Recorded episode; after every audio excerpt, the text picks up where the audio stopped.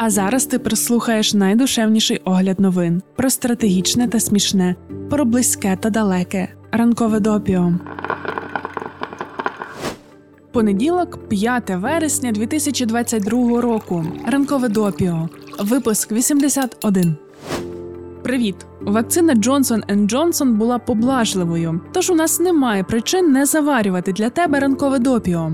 Принагідно нагадаємо тобі, що коронавірус нікуди не подівся. У нашій стрічці соціальних мереж останнім часом більше дописів, що хтось зі знайомих хворіє. Тож якщо раптом у тебе вийшов термін дії вакцинації чи підійшов час робити бустерну дозу, не зволікай. У нас всіх достатньо турбот і без коронавірусу, а ця болячка дуже прикра. Це можна сказати також і про Мішель Бачелет, верховну комісарку ООН з прав людини.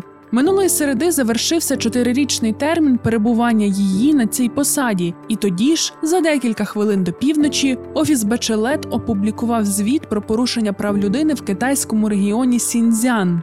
Нарешті. На цю доповідь чекали всі вже давно. Навіть ми декілька разів про це розповідали у допіо. Зокрема, у сорок дев'ятому випуску робили огляд відрядження Бачелет до Китаю. Одна з цілей її візиту передбачала вивчення становища уйгурів у Сіньцзяні.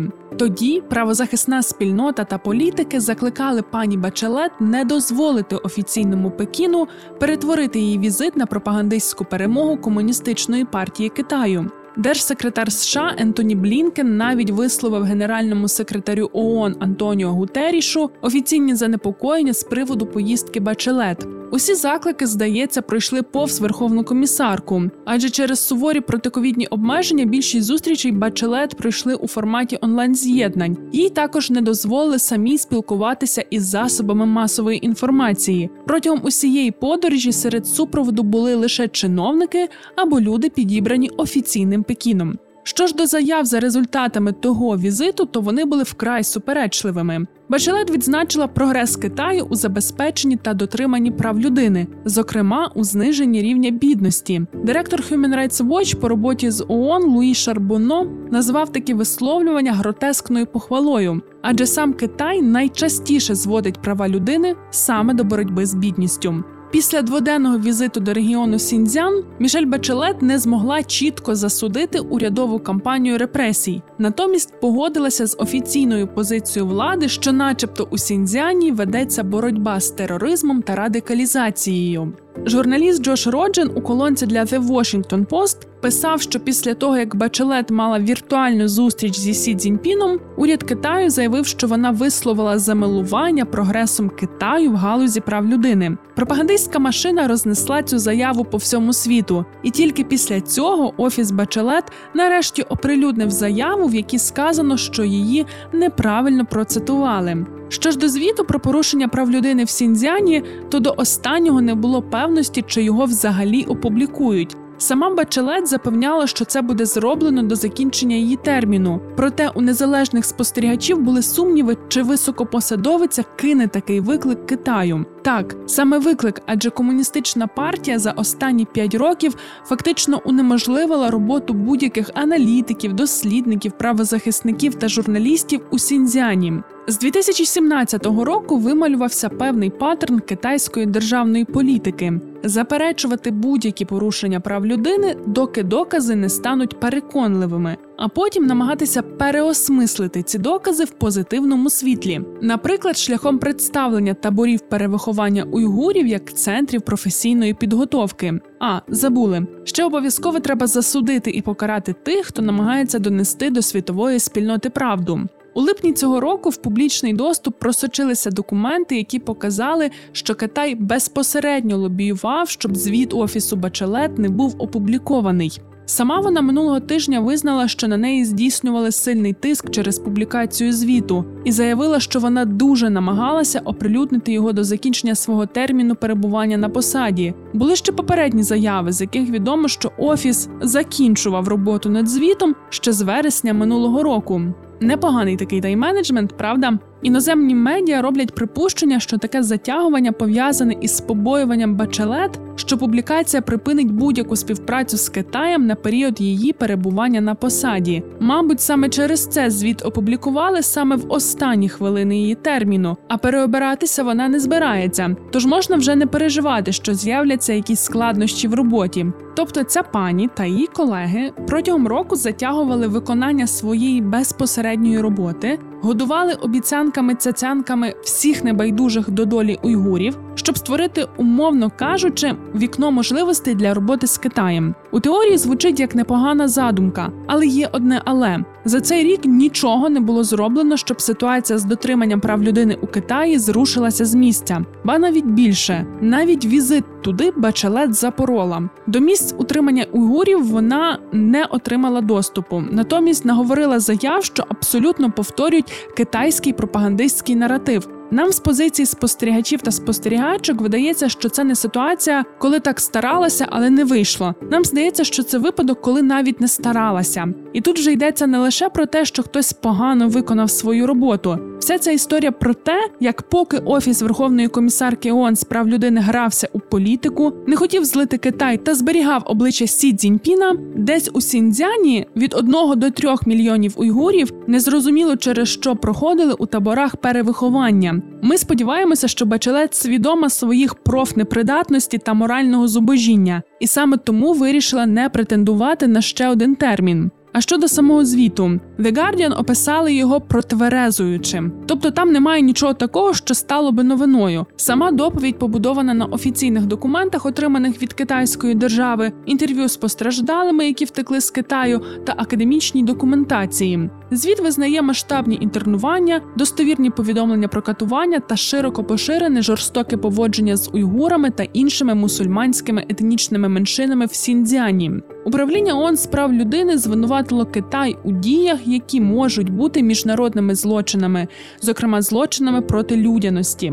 Все очевидно, то чому ж звіт описують як протверезуючий? Чому інші правозахисні організації перемкнулися з критики, затримки із публікацією на зітхання «то от чому Пекін так не хотів, щоб ми всі це побачили». Західні медіа звертають увагу, що дійсно у сенсі інформативності нічого нового, але обставини, обставини публікації. За хвилину до півночі вона вже збиралася виходити з кабінету, тримаючи в руках коробку своїх офісних дрібничок і натисла кнопку «Publish». А далі, наприклад, доктор Джеймс Макмюрі, викладач антропології та член Азійського центру університету Сассекса, у колонці для The Guardian додає: «Такі обставини публікації є яскравим нагадуванням про те, який великий тиск здійснює Китай, щоб відвернути погляди світу. І це те, з чим не можна миритися». Останнє речення – це цитата пана Макмюрія. Як ж по-різному оцінюєш одну і ту саму ситуацію, сидячи в комфортному кабінеті університету Сассекса і перебуваючи в країні, де півроку триває повномасштабна війна?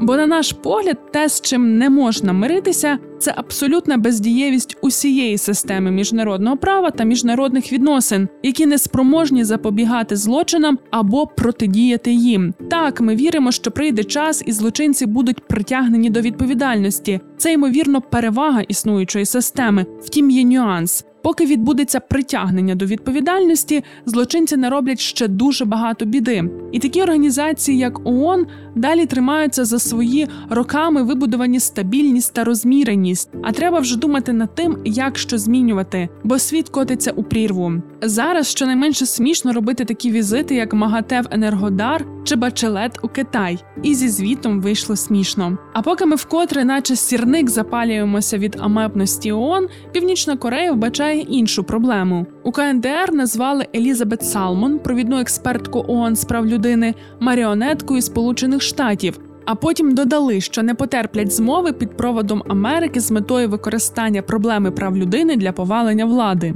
Таку заяву уряд Північної Кореї видав якраз, коли Елізабет Салмон здійснює свій перший візит до Південної Кореї. Там вона має зустрітися з офіційними особами, активістами та перебіжчиками з Північної Кореї.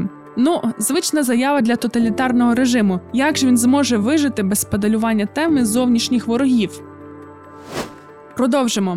На The New York Times вийшов великий матеріал, що стоїть за нагромадженням скандалів щодо сексуального насильства. У статті пропонують соціологічний погляд на ситуацію. Авторка Аманда Тауб пригадує найгучніші випадки останніх років у США. Справа Ларі Нассера, який працював лікарем американської збірної зі спортивної гімнастики двадцять років. Понад двісті жінок та дівчат звинуватили його у домаганнях. Джеррі Сандаскі, футбольний тренер, якого засудили за розбещення дітей. Постійні скандали у католицькій церкві, кіноіндустрії, приватних школах та студмістечках. Кожного разу, коли подібна історія вибухає, фокус, як правило, зосереджується на деталях – психологічному профілі кривдника, чи культурі, чи ідеології організації, де сталося насильство. Стаття, про яку ми розповідаємо, а лінк на неї залишаємо в описі, пропонує інший спосіб інтерпретації. Такі скандали є одним із прикладів, наскільки широко розповсюдженим серед людей є опір до самозахисту у випадку протиправних дій у наших групах та спільнотах. Аби розкрити цю тезу, авторка розповідає декілька історій. Одна із них – про прекрасні душі. Це книга Ейаля Преса про людей, які вирішили боротися проти неправомірних дій на своїх робочих місцях і в спільнотах. Банкірка, яка повідомила про фінансові порушення у фірмі, де працювала. Солдати, які відмовилися брати участь у порушеннях прав людини. Офіцер поліції, який тихо не підкорявся правилам, що забороняли євреям в'їзд до Швейцарії під час Голокосту. До речі, мабуть, цікава книга. Ми про неї раніше не чули, але зараз захотілося почитати. Ну але це ліричний відступ. Повернемося до теми. Прекрасні душі у дві тисячі тринадцятому році роздавали усім першокурсникам Університету штату Пенсильванія. Це було після того, як вибухнув скандал із Джеррі Сандаскі. Його заарештували і звинуватили в п'ятдесяти двох випадках сексуального насильства над молодими хлопцями протягом п'ятнадцяти років – з тисяча дев'ятсот дев'яносто четвертого до дві тисячі дев'ятого. Ейаль Прес, автор книги, в інтерв'ю пояснює такі дії університету. Цитуємо. «Я думаю, було очевидно, чому вони вибрали цю книгу. Вони відчували, знаєте, Боже, якби тільки активіст виступив і врятував університет від цього жахливого збентеження та скандалу. Вони хотіли прищепити цю принципову поведінку студентам, тому що бачили, що відбувається в закладі, коли всі мовчать і підкоряються». Кінець цитати. Авторка статті у зв'язку з цим має запитання. Якщо план дійсно був таким, то чи читали книгу ті, в кого народилася ця ідея? Зараз, звісно, дуже шкода, що ми ті прекрасні душі не читали. Тому самі не можемо висловитися, але аргументація Аманди Тауб є доволі переконливою. Вона пише, що ця книга не про важливість героїзму. Вона про те, наскільки людське суспільство постійно ненавидить і відкидає героїзм. Термін «прекрасна душа» насправді є образою в Ізраїлі, де Прес, автор книги, вперше його зустрів. Його значення знаходиться десь між серцем, що кровоточить, себто надмірно м'якосердною людиною, і підступним лицеміром. Сам Прес пояснює, цитуємо, «Справжній урок книги полягає в тому, що ми любимо вшановувати героїчних людей на відстані та постфактум. Але щоб слухати їх, навіть не шанувати, а просто слухати у реальному часі, коли вони кидають виклик нашій власній поведінці чи нашим власним інституціям, це відбувається надзвичайно рідко». Кінець цитати. Так, нам точно треба прочитати цю книгу. Ну ти розумієш, стаття не про книгу, але через неї нам пояснюють дуже важливу річ. Марно сподіватися, що вдасться виховати у себе в організації чи спільноті таких людей, які не стануть просто приймати протиправні дії. Тобто, ймовірно, можна змотивувати когось стати таким героєм, але швидше за все це не допоможе для вирішення проблеми. Людський імпульс до конформності настільки потужний, що може сформувати погляд людей на реальність, мораль і все, що між ними. Групові норми та думки про те, яка поведінка є правильною чи неправильною, часто мають більший вплив на ставлення та дії людей, ніж фактичні закони. Тому героїв та героїнь навряд чи поспішатимуть підтримувати їхні групи та спільноти, а керівництво організації просто відкидатиме слова сміливців як щось надто емоційне, неправдиве, пов'язане зі стресом. Можеш підставити свій варіант. У результаті люди, які не промовчали, піддаються остракізму, втрачають репутацію, а злочинці продовжують робити свої брудні справи. Коли потерпілі від жорстокого поводження виступають проти цінних членів своєї спільноти – вчителя, професора, пастора, шанованого спортсмена чи навіть шанованого однолітка – це, по суті, відмова відповідати нормам групи щодо того, кому варто довіряти та кого треба цінувати, а також порушення ієрархії. Іноді ієрархія є формальною, як у випадку деяких релігійних або військових інституцій. Але іноді це результат більш тонких структур сексизму, расизму чи класу. Втім, незалежно від того, є вона явною чи прихованою, її оскарження може здаватися порушенням. Це дозволяє людям при владі легко відхиляти заяви про зловживання, стверджуючи, що вони вмотивовані особистою помстою, жадібністю чи оманою. Ніколь Бедера, соціологиня, яка вивчає шляхи, якими групи чи інституції сприяють сексуальному насильству, стверджує: скандали зі зловживаннями мають тенденцію слідувати цьому шаблону. Цитуємо: «Ми занурюємося в деталі окремих випадків, ніби кожен з них відрізняється і реакція кожної організації відрізняється. Але це неправда. Дрібніші деталі можуть дещо змінюватися від випадку до випадку. Але організаційна реакція на сексуальне насильство загалом є досить послідовною, особливо в організаціях, яким дозволено самонагляд або самоврядування». За її словами, люди, які подали заяви про зловживання, часто вважалися такими, що не заслуговують на довіру або помилилися. Коли потерпілі повідомляли про насильство, такі установи, як університети, школи чи церкви, як правило, реагували з сумнівом і скептицизмом. Цей сумнів був використаний для виправдання бездіяльності. Зловживання тим часом продовжувалися. Бедера виявила, що люди не скажуть «я не вірю потерпілим», вони просто скажуть «я недостатньо впевнений чи впевнена». Дослідниця також виявила, що це не просто скептицизм щодо тих, хто подає скарги на зловживання. Інституція, як правило, діє, щоб захистити осіб, які сприймаються як високоцінні члени та членкині своїх спільнот. У випадках сексуального насильства, як правило, це високоцінні чоловіки. В одному університеті, який Бедера вивчала поглиблено, ця категорія включала вчених, які вважаються мають важливу академічну спадщину, яку потрібно захистити, або успішних студентів-спортсменів. Соціологиня також виявила, що чоловіків у навчальному закладі часто сприймали такими, що автоматично несуть із собою свої потенційні майбутні досягнення. І тому до них ставилися як до цінних особистостей, навіть якщо вони були ще підлітками. Натомість жінки, яким висували звинувачення в жорстокому поводженні, вважалися такими, що не мали цінного майбутнього, яке варто захищати. Результатом цього стало те, що з часом потерпілим від насильства, як правило, не вірили або відкидали їх. Зловмисники ж отримали перевагу сумнівів і скористалися цією свободою, щоб продовжувати свої зловживання. І це, зрештою, призвело до шкоди не лише потерпілим, але й установам, які дозволили продовжувати шкоду. Адже так чи інакше все виходить назовні, і все навколо палає. Тож чим довше заклад чекає, тим гірше для всіх. Дуже нам сподобалася ця стаття, настільки, що ми майже повністю тобі переповіли її. Здається, вона взагалі про багато що, не лише про сексуальне насильство у США. Ми згадали про те, як зазвичай установи та групи людей реагують, коли хтось заявляє про токсичність знаних та високоцінних членів спільноти. Як організації надають перевагу тому, щоб відкидати зауваження та повідомлення про якісь проблеми, ніж вирішувати їх. А ще ми пригадали епізод подкасту «Мінкульт. Привіт», у якому до Нарімана Алієва в гості приходила Маріам Наєм. Ми тобі вже рекомендували його. Там пан Наріман якраз ділиться своїм досвідом, як культурна спільнота розвинутого Заходу сприймає українців та українок з нашим прагненням, щоб російська культура помовчала. Мовляв, це ви такі емоційні, бо війна. От пройде трохи часу, ви все зрозумієте. Ми вам пояснимо. Це все сумно, бо інколи нагадує пробивання бетонної стіни головою. Але от щодо державного та міждержавного рівнів, то, здається, вихід є. Він у нашій єдності. Якщо не одна голова буде товкти стіну, а мільйони рук битками, стіна впаде. От щодо особистісного рівня, тут якось складніше. Мабуть, треба виховувати власний імунітет до цих прагнень груп, спільнот та установ, закривати очі на проблеми та закривати рота тим, хто про них говорить. А ще поширювати на якомога більшу кількість організацій тезу, що чим довше інституція чекає, тим гірше для всіх. Перевага сумнівів – дуже небезпечна річ.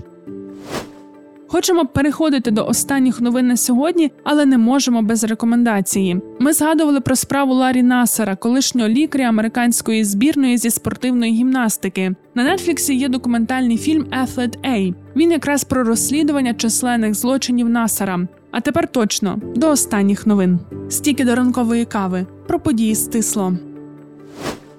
Офіс прем'єр-міністра Папуа Нової Гвінеї опублікував оголошення у двох великих газетах країни, закликаючи журналістів припинити дзвонити та слати повідомлення. В оголошенні йшлося про те, що всі запитання, запити та прохання про інтерв'ю слід надсилати в письмовому вигляді до медіаслужби прем'єр-міністра. Реакція на це розділилася. Дехто стверджували, що це напад на свободу преси, а інші говорили, що це стандартна практика. Тайванський магнат Цао оголосив про свій план навчити власним коштом більше трьох мільйонів цивільних воїнів для захисту Тайваню від китайського вторгнення. Підприємець вже співпрацює з Академією Кума, організацією цивільної оборони острова.